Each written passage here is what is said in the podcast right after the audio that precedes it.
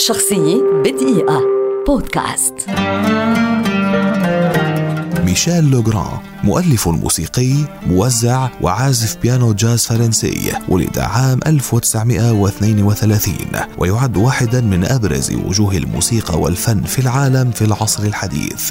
بدأ العمل في تلحين موسيقى الأفلام في ستينات القرن الماضي مع ظهور ما يسمى بالموجة الجديدة في فرنسا وعمل مع عدد من كبار المخرجين من بينهم جون لوك جودار وخلال عمله لأكثر من خمسين عاما اكتسب لوغران شهرة عالمية وحصل على جائزتي أوسكار لموسيقى أفلام ألفها هي Summer of 42 و Yentl كما حصل على أوسكار أفضل أغنية في فيلم The Thomas Crown Affair ليكون قد فاز بثلاث جوائز أوسكار من أصل 13 ترشيحا فضلا عن فوزه بخمس جوائز جرامي وجائزة بافتا وجولدن جلوب وترشحه لجائزة أمي. وتبقى موسيقاه التي ألفها لفيلم The Umbrellas of Cherbourg من أشهر أعماله. هذا وقد عمل لوغران مع عدد من كبار نجوم من ري تشارلز إلى أورسون ويلز وإديت بياف وفرانك سيناترا. ومن أعماله الشهيرة جدا في العالم أغنية Les moulins de mon cœur التي تم غناؤها بالعديد من اللغات حول العالم واشتهرت في العالم العربي حين غنتها الفنانة هبة طوجي بشعر كتبه الراحل منصور الرحباني بعنوان لا بداية ولا نهاية. عام 2019 رحل ميشيل لوغران عن عمر ناهز 86 عاما. تاركا إرثا موسيقيا عظيما طبع أكثر من أربعة عقود من الزمن.